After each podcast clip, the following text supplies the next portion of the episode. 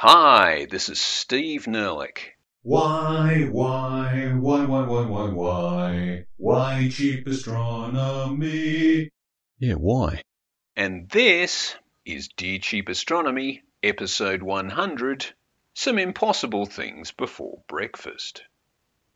Just in case we haven't mentioned it before, there are some things in the universe you either can't do or can't know about. Which is not to say we'll never do such things or we'll never know such things, but right now that doesn't seem too likely. For example, Dear cheap astronomy, is there really no way to travel faster than light?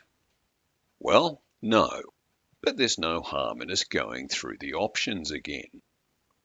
1. Just doing it. As we've discussed many times now, the maximum speed you can move through space-time is the speed at which your duration of travel between two points approaches zero.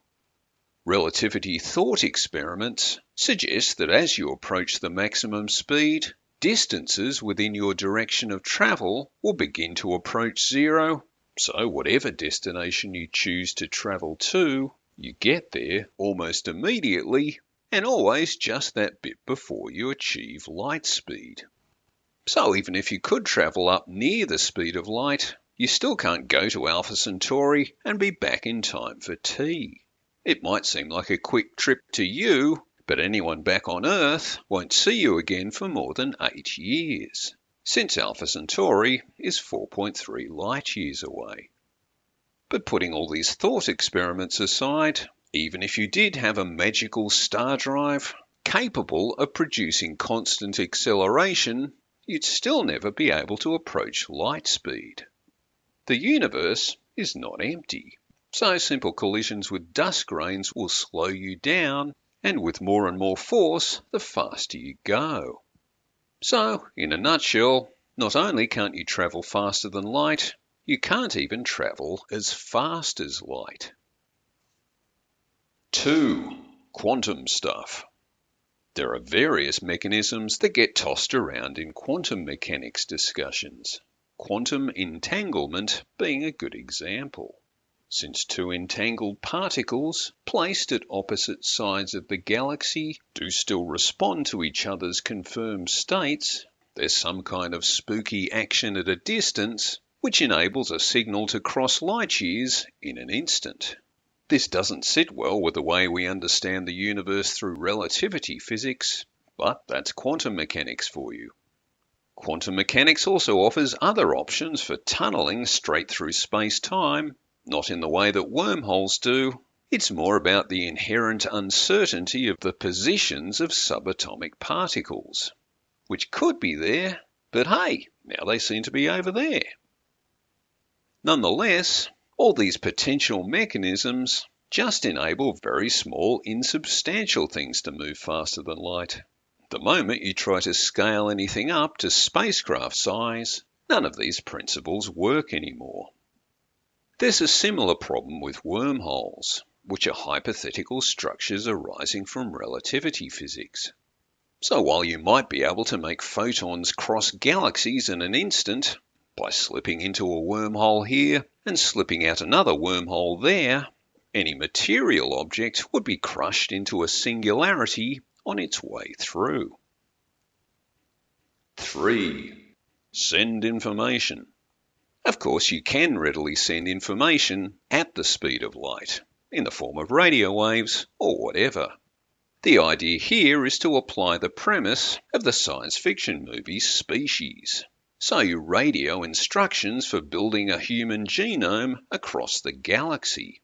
An alien civilization receives the message, feeds it into a 3D printer, and voila, a human will have travelled across the galaxy at the speed of light. Or faster than the speed of light if you do manage to crack the spooky action at a distance mechanism. However, you'll need to transmit a lot more information than just nucleotide coding. An actual chromosome is a hugely complex weave of DNA held together by histones and requiring things like ribosomes to translate it, and pretty much the whole cellular machinery is required to respond to those instructions, That machinery including mitochondria, which have their own genetic coding. And it remains to be seen if an alien race receiving the transmission is going to be able to comprehend it or have the underlying molecular materials available to construct the necessary carbon based building blocks. And even if they did, could they really be bothered going through with it? To go through with it, the information pack you send would also have to include complex information on nutrition, healthcare, and a whole bunch of stuff about bringing up a child, which does make the whole thing start to sound a bit nightmarish, or a bit like an episode of implausible engineering. But if it did somehow work out, then yes, there is a way for people to travel as fast as light. But faster than light? Given photons can't even manage it, it seems highly unlikely we'll ever get a spacecraft to do it.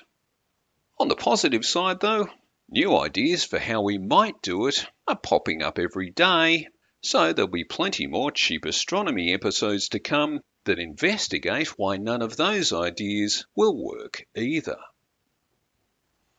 This is the middle bit. Even though the future does offer some undreamt technology solutions, we don't think it's likely that faster than light travel will be one of them. An ultimate speed limit is probably a fundamental feature of any universe which no technological solution can overcome. Alternatively, it could be the case that we just don't understand the universe as well as we think we do. After all, there are still some pretty big things out there that we still have no idea about. For example, Dear Cheap Astronomy, is the current expansion of the universe just the tail end of early inflation? The expansion of the universe is something we can readily observe.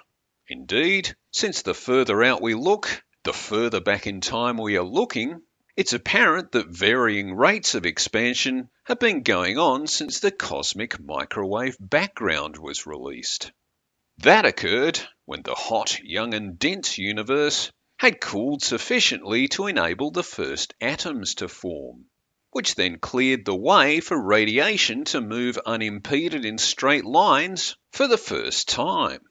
This is what all the radiation in the universe proceeded to do in a universe wide flash, the cooled remnant of which is still observable today as the cosmic microwave background, the CMB.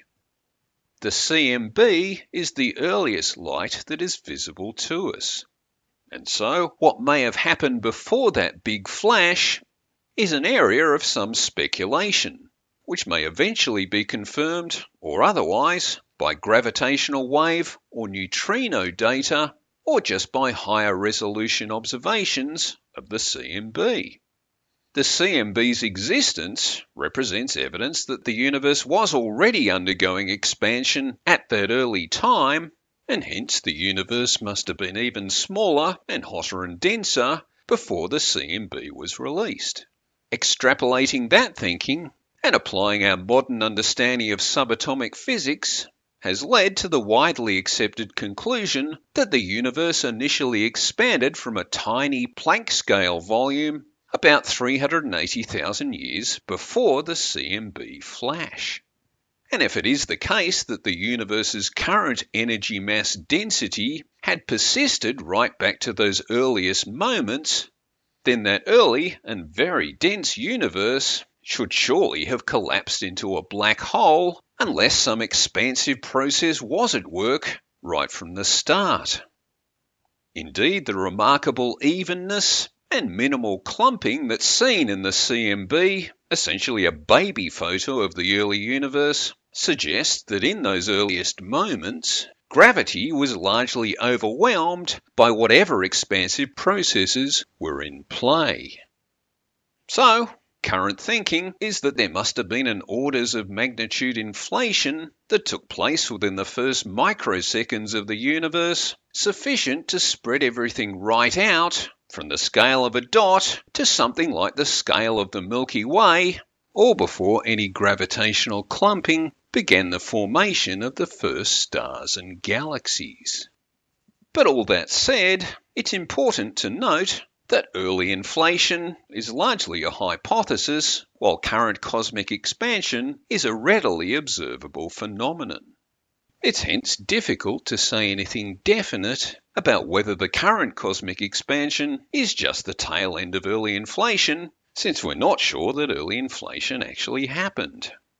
A lot of theorists favour the idea that it's the energy mass density of the universe that has determined its varying rates of expansion. On that basis, it makes sense that early inflation would have been stupendously rapid and then slowed as the universe's contents became diluted due to volume expansion. However, this line of thinking runs into a problem since we now know the universe's expansion started speeding up again as it approached 10 billion years of age. So, if it is the case that the universe's expansion rate is determined by the density of its contents, it hence becomes necessary to propose a new type of contents, dark energy, which has maintained the accelerating expansion despite the dilution of everything else. Mind you, other theorists propose that the universe's expansion isn't especially determined by its contents, it just expands because that's what it does. And its rate of expansion has been accelerating as the gravitation of the universe's increasingly diluted contents has weakened. Under either of these theoretical frameworks, no one actually has the faintest idea what the underlying mechanism is that makes space time expand. It's not a phenomenon we can replicate in a laboratory or a particle collider, although it clearly does happen out there at pan-galactic scales. But anyway, back to the original question. At this point in time, it's just not clear if inflation and expansion are related processes. Current expansion is proposed to be driven by dark energy, while early inflation is not. And current expansion is accelerating, while early inflation is thought to have started in a huge burst that then decelerated. And again, whether inflation or expansion are driven by the same mechanism is also an unknown, given that we haven't the faintest idea what that mechanism or mechanisms could be. And so, back to the telescopes. This is the end bit. So, there you go. It really doesn't seem likely we will ever travel faster than light, not because we can't build the technology, but because it just isn't possible. It does seem a lot more likely we will gain a greater understanding of how the universe formed, as well as how and why it expands and that will probably grow from achieving a better understanding of the most mysterious aspect of our universe nothing. That is, empty space time. But that's it for another episode of Dear Cheap Astronomy. If you've got a space science question, or you just want to acknowledge an ignorance of all things, why not write to cheapastro at gmail.com and let us be clueless for you. Thanks for listening. Steve Nerlich, Cheap Astronomy.